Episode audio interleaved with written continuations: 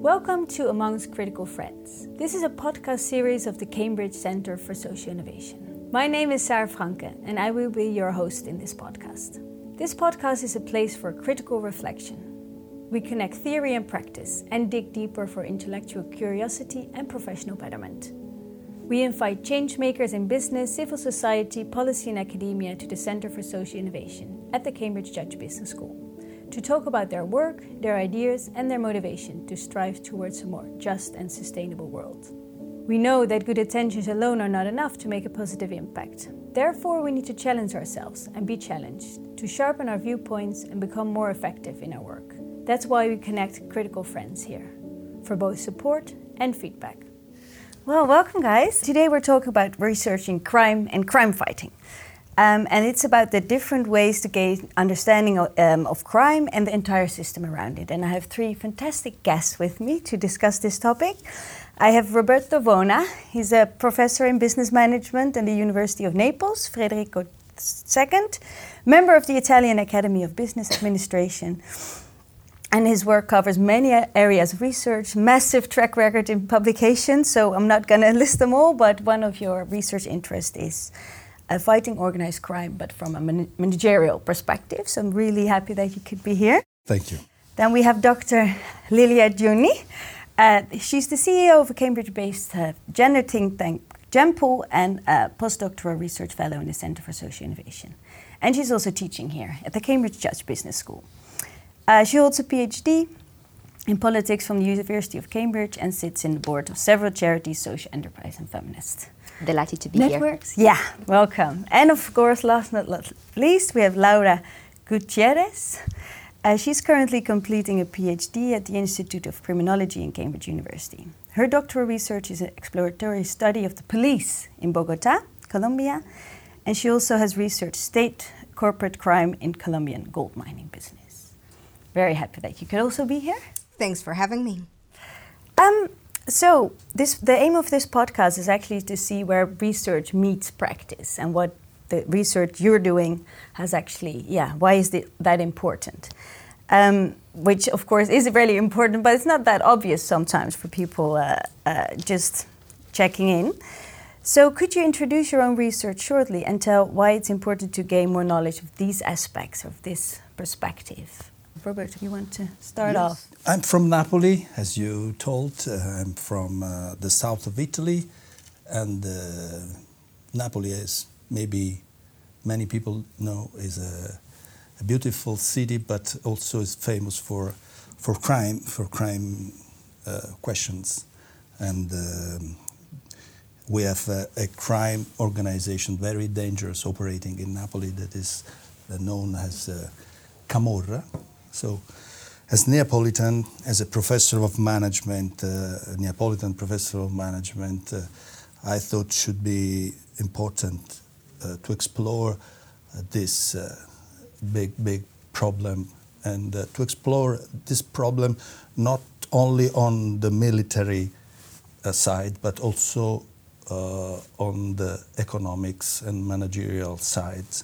Which is a business lens, right? You have yes. a yeah.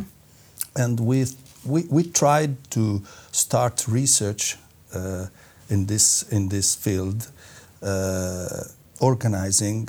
Uh, uh lots of uh, uh, meetings and activities with with people that fight these organizations every day, public prosecutors, judges, police, and so we asked to these uh, people to come to uh, our uh, class and to meet our students, uh, to explain directly to them uh, what is really now uh, crime, organized crime, because we see the effects of organized crime every day.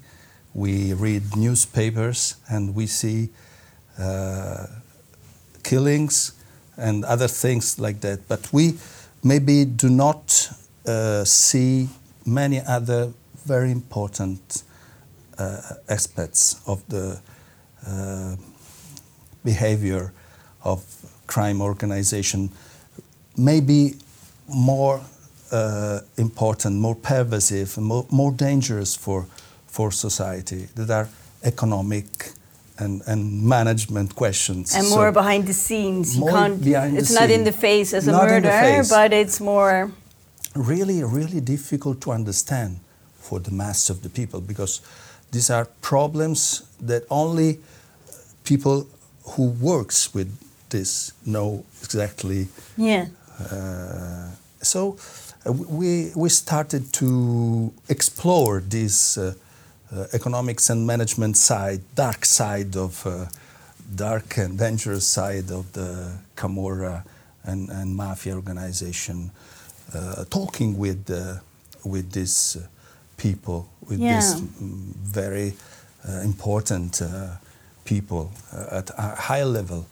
Uh, and we organized lots of seminars, very, very technical, Yeah. and offering these seminars and these reflections uh, open minded, very generous uh, to our uh, economics and management students to, to, to make a service, not only to make teaching, to make Yeah. a service, a very important uh, social service, because uh, exploring this dark side, they are our students, our colleagues, we are understanding uh, how complex is this uh, phenomena and how knowledge is very important and precious to fight against these organizations Yeah. using not the classical guns uh, and the other typical instruments of fighting but uh, the power of knowledge that is very very important Very us. clear. Thank you. Very interesting. Uh, Laura, if I can give you uh, the opportunity to tell a bit more about your research, because Roberto just told about like inviting actually police, but also other parties to their school to teach their students more about this organized crime. You studied police in Bogota. Can you tell about your research? Yeah. So um, one of the very important things of what Roberto just said, I feel, is the fact that um, you have to explore all the social aspects about crime and crime control. Usually, um, there is.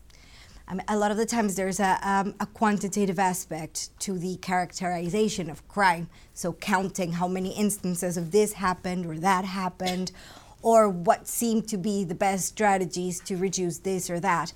But um, unless you really go very deep into the social mechanisms and the social relations, the networks that kind of um, allow for these um, social issues to happen, then it's very difficult to do anything about it or to understand it. Um, so Roberto was saying that it's very important to, um, yes, explore the, the, the mafia and how they operate, but also talk to prosecutors and judges and the police and everyone involved um, in, in, in this particular social phenomenon. Um, and I think that has been one of the key um, concerns that has guided um, my research. So, um, in Colombia, for instance, in particular, the criminology is not a very prominent field. Um, and there is, I feel, there are huge gaps of knowledge um, regarding um, the social aspects of crime. So, what I've tried to do in, in my research uh, before in state corporate crime and in gold mining and currently um, in my exploratory study about the police is to just to understand to produce some sort of insight um, about these um, social phenomena or about these institutions in its own right. Yes? Because we usually use a lot of the imported kind of assumptions about what the criminological issues are and how to tackle them without first having explored actually how things play out in the context. And so um, that is that is key, especially when you are doing research outside of the Anglo-European context. Um, so that is basically what I've been doing in my own research, and I feel that it is very important to gain more knowledge about these aspects of crime because. Um, well, A, just for the sake of knowledge itself, of the sake of understanding um, contexts in their own right. But also, um, it becomes really important for um, for the practice, and especially, I mean, we're here in the in the Center for Social Innovation. If you want to develop projects and programs and um, interventions designed to tackle these issues, then um, then you should seriously be concerned about having a good grasp of the reality that you're trying to um, to affect. Otherwise, um, as I was saying yesterday in, in our panel discussion, um, in the best of cases, you'll just waste a lot of money, but in the worst of cases, you'll just end up exacer- exacerbating the very problems that you're trying to solve. So, yes, that's it, I guess. Um, so thanks very much for these two already very interesting perspectives uh, from the police and from the more crime-fighting broader perspective on, on organized crime. And we have here Lilia, who has another perspective, brings another perspective to the table to in researching mafia. Lilia. Sure. Yes, I. You're correct. I'm also interested in uh, in organized crime, and that comes from a somewhat very personal place. Um, like Roberto, I also grew up in Naples. Uh, my mom is a judge, so she dealt with several mafia cases in the past. The uncle of my sister's long term boyfriend was a journalist who was killed by the mob. Uh, so, even though I had a fairly privileged upbringing, I suppose, uh, organized crime in my city intersected and affected my life in so many ways. And I think what's interesting is that well before I became a researcher and some sort of gender expert, uh, I think I always confusedly grasped that um, mafia like groups in southern Italy uh, were very patriarchal institutions uh, with, a, with deeply entrenched gender culture. Uh, and uh, I decided to study the gender side of mafia like groups uh, uh, in Naples and, and in Sicily, which is you know, the current object of my study building on the idea that uh, if gender norms, gender dynamics, say um, hierarchical family roles, gender stereotypes, toxic notions of masculinity, are really very crucial to uh, the organizational culture of mafia like groups. Uh, and especially to the ways in which they recruit young men and they socialize young men into violence. Uh, then, by doing gender differently, we can really start undermining the, the stickiness of the power that mafia groups have on, uh, on Italian society. Uh, so essentially, on the one hand, I decided to study how mafia was doing gender, how these gender norms, these gender dynamics were constructed in mafia communities. Uh, but I was also interested in understanding uh, how anti-mafia people. So all the actors that uh, Roberto and then Laura mentioned earlier on. So on the one hand, uh, cops, public prosecutors, judges, lawyers, but also on the other hand, journalists, educators, anti-mafia activists, uh, social entrepreneurs, priests, and so on. So how all these people did gender themselves because it was an either or situation. I had two kind of working assumptions. Either they agreed with my intuition that gender was so crucial uh, to, to, the culture of organized crime, and therefore they were trying, in more or less explicit and conscious ways, to offer alternative models of gender rela- relations and gender interactions, alternative models, say, of a healthier masculinity. Or, and that was the other hypothesis, perhaps as at the end of the day they were also enmeshed in the very same communities in, in the system uh, as laura said of kind of social aspects and social mechanisms and interactions.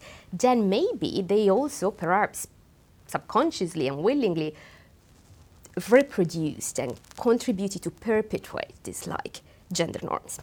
Uh, so my, my, my first case study, which was uh, in the university town of Catania in Sicily, uh, you know, I, I went on with an exploratory study, research design. I was like, let's go and see.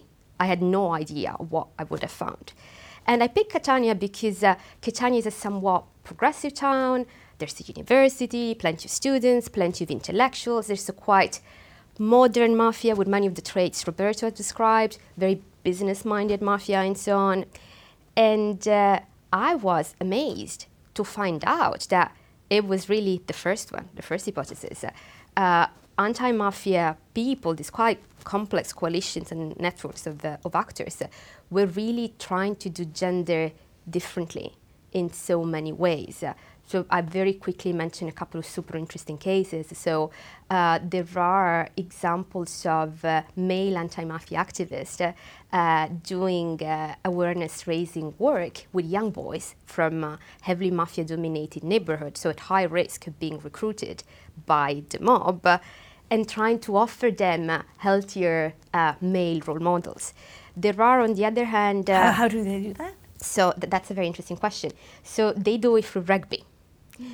So, and I remember giving a presentation to your court on this. So, so these guys created in Librino, which is this uh, uh, very difficult, very complex suburb of Catania, a rugby club.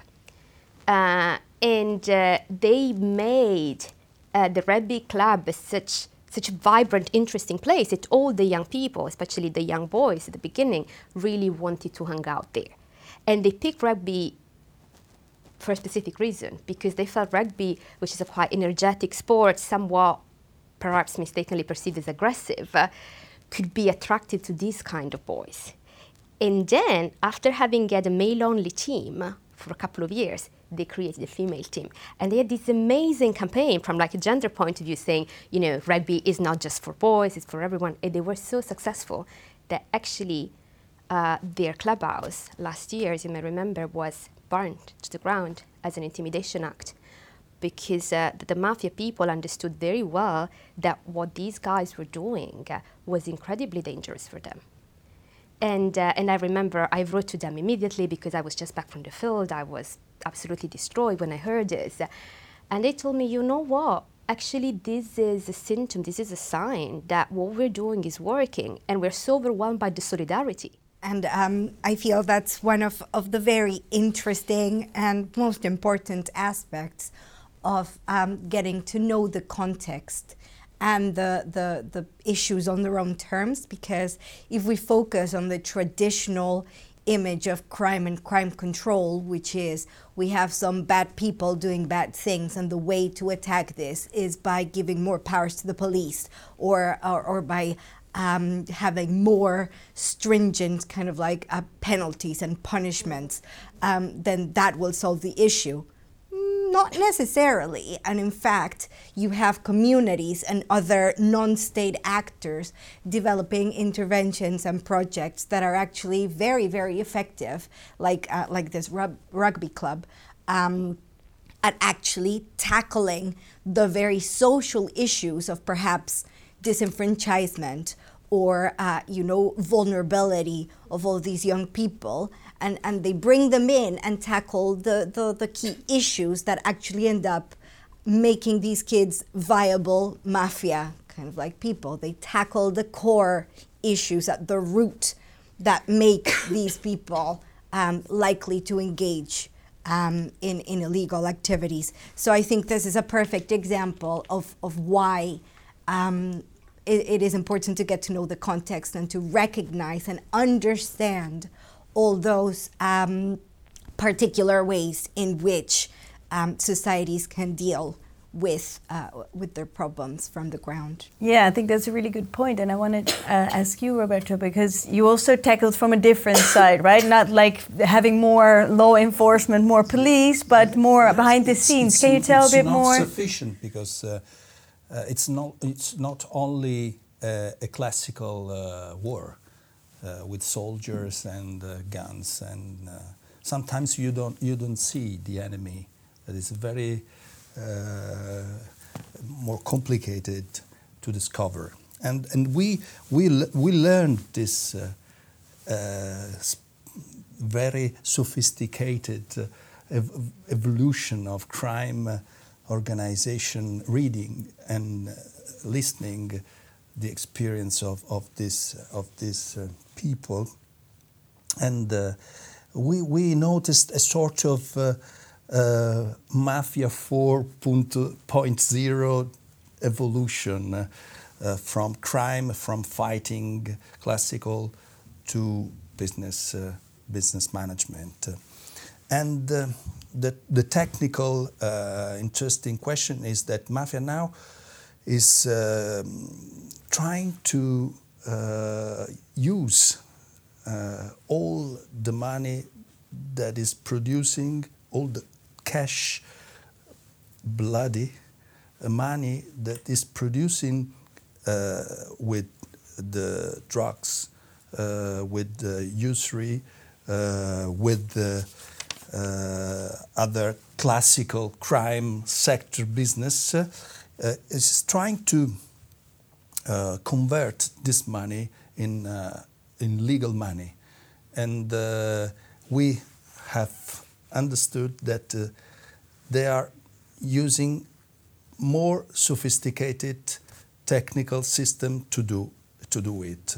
Not only financial systems, not only banking systems, but uh, uh, business systems uh, acquiring with this money firms operating in the legal system, uh, typically acquiring uh, uh, firms in in the retailing sector. That is one of the first business sector used by mafia to to use the black money, the the cash money, to to to convert this money in legal in legal and and and, and later the, the the more sophisticated entrance in uh, in other sectors of business. So the fight is changing with this organization. It's not only with guns, but with money, money, yeah. money affairs. And I, I, th- I think that uh, we, we should do a, an important contribution to, uh, to explain this to people and uh, to convince these people to fight with police organization, with uh, public prosecutors uh, putting their uh, knowledge at service of the of the state. And this is uh, yeah. the, the the new because the the, the public prosecutors are uh, succeeding in fighting also on this side, but the the the fight is very complicated and dynamic.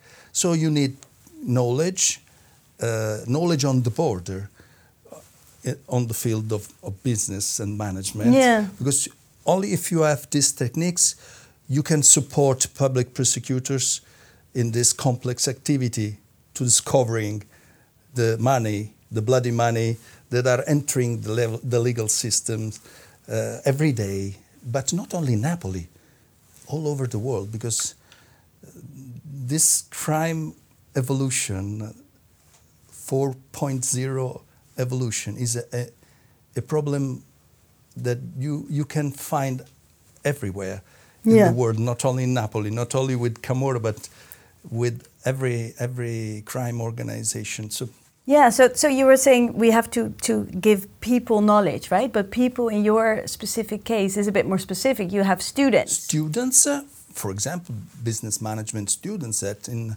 three years will go to the market and uh, should be able to go to uh, help. Uh, should, will be able to go to the legal sectors, uh, but also should be able to to work in the in the in the professional uh, uh, professional like like accountants, like business consultants, and, and to to help public prosecutors in the in the investigation activities that are very very sophisticated and very sophisticated, and, they, and lack of this knowledge at the moment. Yeah, so if I may contribute in this, I think what makes organized crime so interesting in a way, but also so difficult to undermine and to defeat, is that uh, in southern Italy, as uh, with the obvious differences in other contexts, it really is a kind of a multi-headed monster. So there is this, uh, uh, you know, transnational, increasingly global business and financial side. It is perfectly true, as Roberto was saying, that Southern Italian organized crime has infiltrated war finance and war business and so on.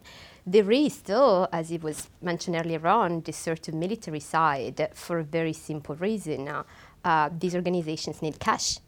Uh, cash to reinvest in these legal or paralegal businesses, and uh, a very quick uh, way to get cash is for drug sales. And in order to, to, to sell drugs, you need to control the territory, quite heavily in a military way. But I think there is also a third component which is quite specific to mafia like groups uh, in southern Italy, which is uh, the identity component. And uh, that goes back to Laura's point, which is uh, why young people, for example, do join these groups. And there are obviously complex economic and social reasons, disenfranchisement, uh, uh, you know, growing up in profoundly disadvantaged areas, and so on. At the same time, uh, I would say that there are these specific identity traits which exert a very powerful fascination. And uh, many of them are related to this uh, notion of uh, strong, I'd say, toxic masculinity. So I think it's a battle to be fought on three different fronts. Uh, so, yes, there is the judicial side in the sense that obviously crime needs to be persecuted. There is uh, the economic side, the business side, and there is the prevention side. How do we prevent new generations to be from being recruited into this group? Uh, and uh, even more importantly, how do we break the linkage between these organizations and the communities in which they are enmeshed. Because Southern Italian mafia wouldn't exist if it wasn't for this kind of very complex, silent uh, deal in the local communities. There are cases of mafia bosses which have been like researched and you know, searched for by the police for decades, and they still live in their neighborhood. Yeah. Everyone knows. And this doesn't mean that all the people in the neighborhood uh, are colluding openly with the mafia. But it is very complex, and there is the question that in many of these areas, mafia is seen as a kind of alternative uh, provider of social services that the state is not providing. So, yes, I think the battle needs to be fought on all these sides yeah. at the same time. And that's where non state actors come in. Yeah, and, and perhaps the fact that it is clearly such a contextually grounded mm-hmm. situation makes it all the more important to um, analyze the mechanisms through which those criminal organizations get a hold of the community. Yes. Because um, in, in an increasingly globalized world, we tend to see um, solutions as well as, as kind of like universal um, universally applicable. Um, and yes, even though a lot of the groups may use um, international mechanisms and, and the financial uh, system, and even though they may share lots of the patterns in which they operate, there is a key aspect that makes them grounded to the community and that feeds their existence, which is very peculiar to each context. So, if you want to tackle the side of prevention, um, following Lilia in, in, in her three aspects of, of, of tackling these um, organizations, um, then you have to be very, very aware of, of the mechanisms that socially allow these um, operations to, to remain alive.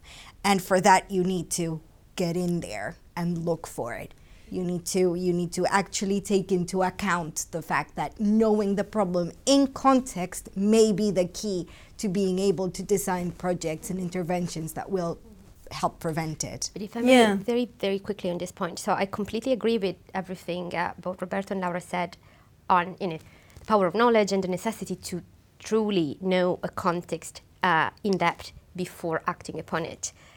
On the other end, though, I think uh, it's also important to point out that knowledge comes from doing, and there is also kind of opposite tendency in academia in producing social science that does not matter, that is produced and written just to contribute to very obscure theoretical debates, and doesn't really meet the needs of the practitioners. So I think it's important to uh, you know have a balance between these two. So I completely agree on the idea that contributing to knowledge per se is very worth kind of intellectual endeavor, but I think especially if you work on these topics. I agree, and I think there's an issue there of, for instance, um, the, the global north and the global south and the issues that, for instance, you see in a lot of these big universities that um, professors and researchers have a particular interest in European or Anglo European context. So, in my case, for instance, policing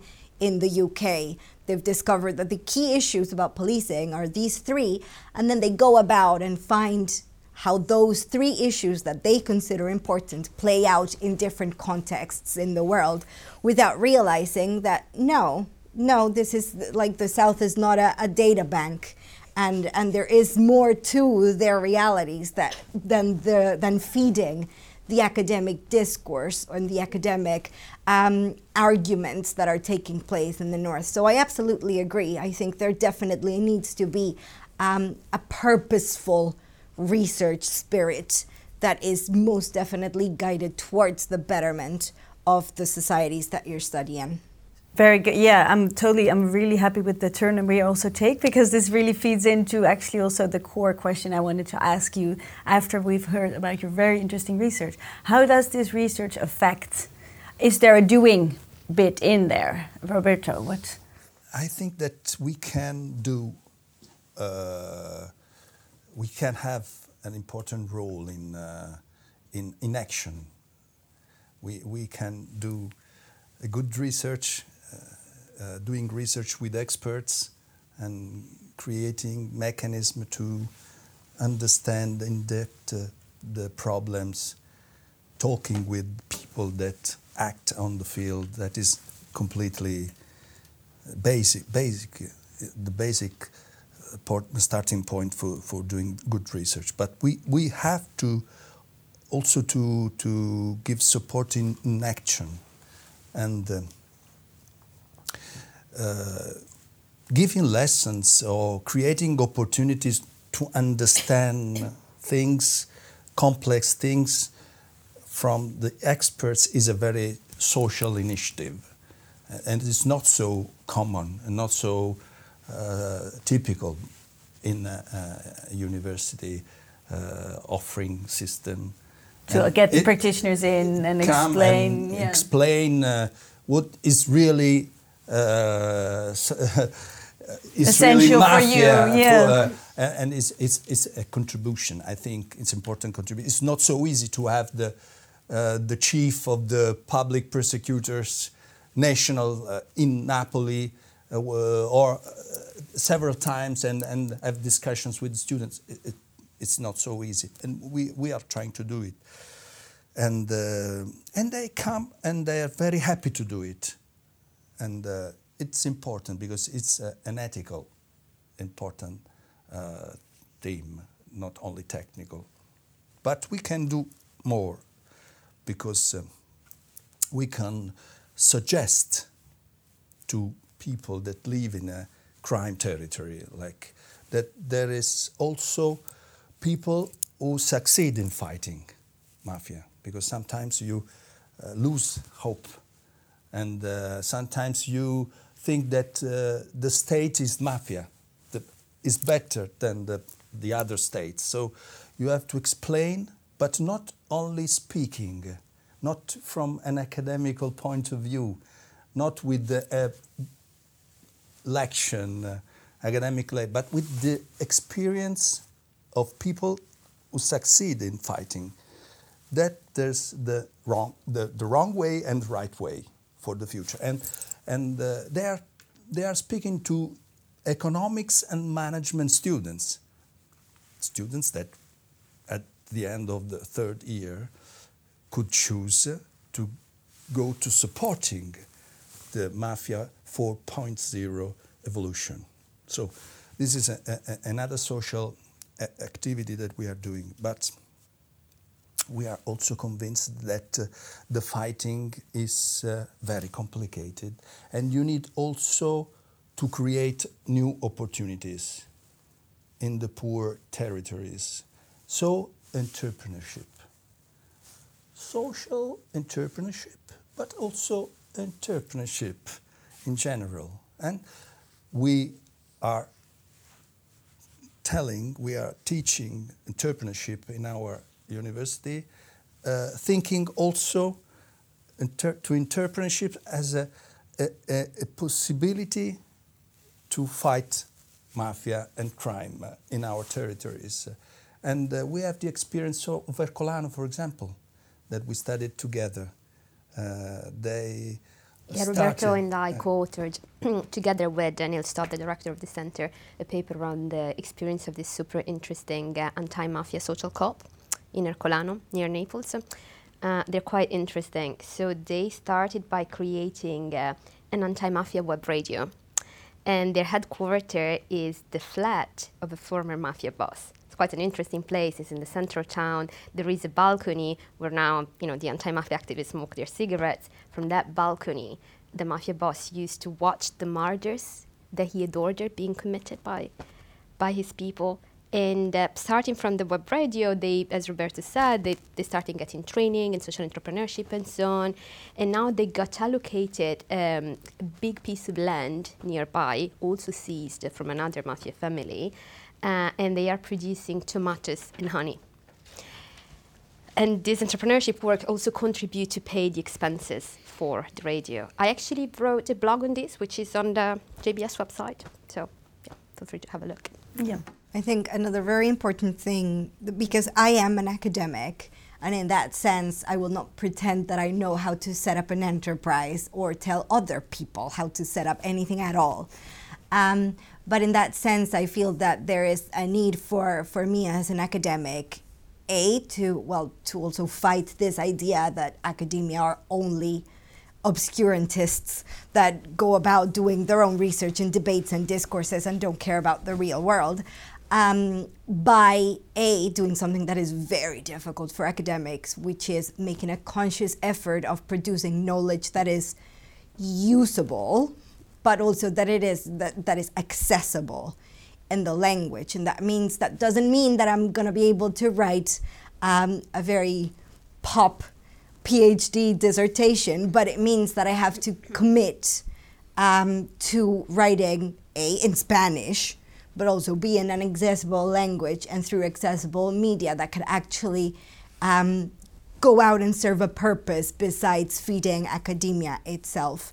Um, yes, and B, to be um, involved and get involved and seek out uh, partnerships with people who are doing, since I don't do so much as I watch and write. Um, I would also like to, to you know, as, a, as, a, as an academic, you, you find that synergy between practitioners and academia so that you can both feed from each other. I think Laura is spot on, and I yeah wholeheartedly agree with everything she said. From my point of view, I suppose you could also incorporate this uh, action element into the way you design your research. So, for example, what I tend to do using you know action research principles, ideas, and frameworks is uh, first to be very clear, very honest, very explicit with my research participants, especially those who are practitioners or come from vulnerable communities, about the purpose of my research. So I do not necessarily present myself as an expert. Of course, I do have an expertise. Uh, I've been you know, trained and so on. At the same time, they are the experts in their own problems. Uh, another thing I try to do uh, especially when I do focus groups or ethnographic observations and so on, um, is to, well, first of all, to do participant observation. So very often when I'm doing ethnography with the group, with say an anti-mafia social enterprise or an activist group, they will invite me to give a talk, a seminar, or we may be spending some time uh, uh, brainstorming solutions for whatever problems they are facing. And in some ways, this all fits in into my research, but they get something away as well. And then, yes, Laura's point on uh, dissemination and the accessibility of research, that's, that's crucial. And I think, sadly, as academics, uh, if we want to get published, uh, you know, we tend to want to get published, we need to comply to certain rules and to use a certain academic jargon and so on. So one of the things I also commit to do is to produce also other kind of outputs, such as policy papers and reports, Podcasts, uh, podcasts of course. And uh, I, I'm now considering working on a documentary on the gender and mafia issue. So I think it is up to us as academics becoming creative, uh, as you guys said, and creating synergies and partnerships and coming up with ways to disseminate what you do and make it more relevant to the real world. I, I, I'm, I'm, I would like to, to cite also an initiative that we are trying to do with a, with a friend of us, um, Maurizio Capone, that is a very creative musician in Napoli. We are trying to help people with crime experience, prisoners, prisoners uh, of uh, the biggest uh, prison uh, in the south of Italy. Uh, Maurizio Capone is a musician, a musician that has invented uh, um, instruments using uh, waste, and uh, but professional instruments uh, uh, using waste. And uh, we tried to bring this concept, that is a, a social concept, uh, in a prison, because as we can give new life to the waste we would like to give a new life to people. And uh, we uh, started a very interesting group of uh, prisoners, selective, more creative uh, uh, artisans, uh, able to understand the philosophy of this idea. And we started to produce uh, uh, instruments from waste in the prison because we are thinking to create a, a social entrepreneurship in the prison uh, that have that has the the aim to to realize these instruments and to sell these instruments. So should be a good a good initiative uh, also for for this specific kind of people. Great, great. Thank you very much for this really interesting and lovely conversation. For more information about the Cambridge Centre for Social Innovation, you can follow us on Facebook, Twitter, and LinkedIn. Thank you very much for listening, and we look forward to discussing more thought provoking ideas in the next podcast.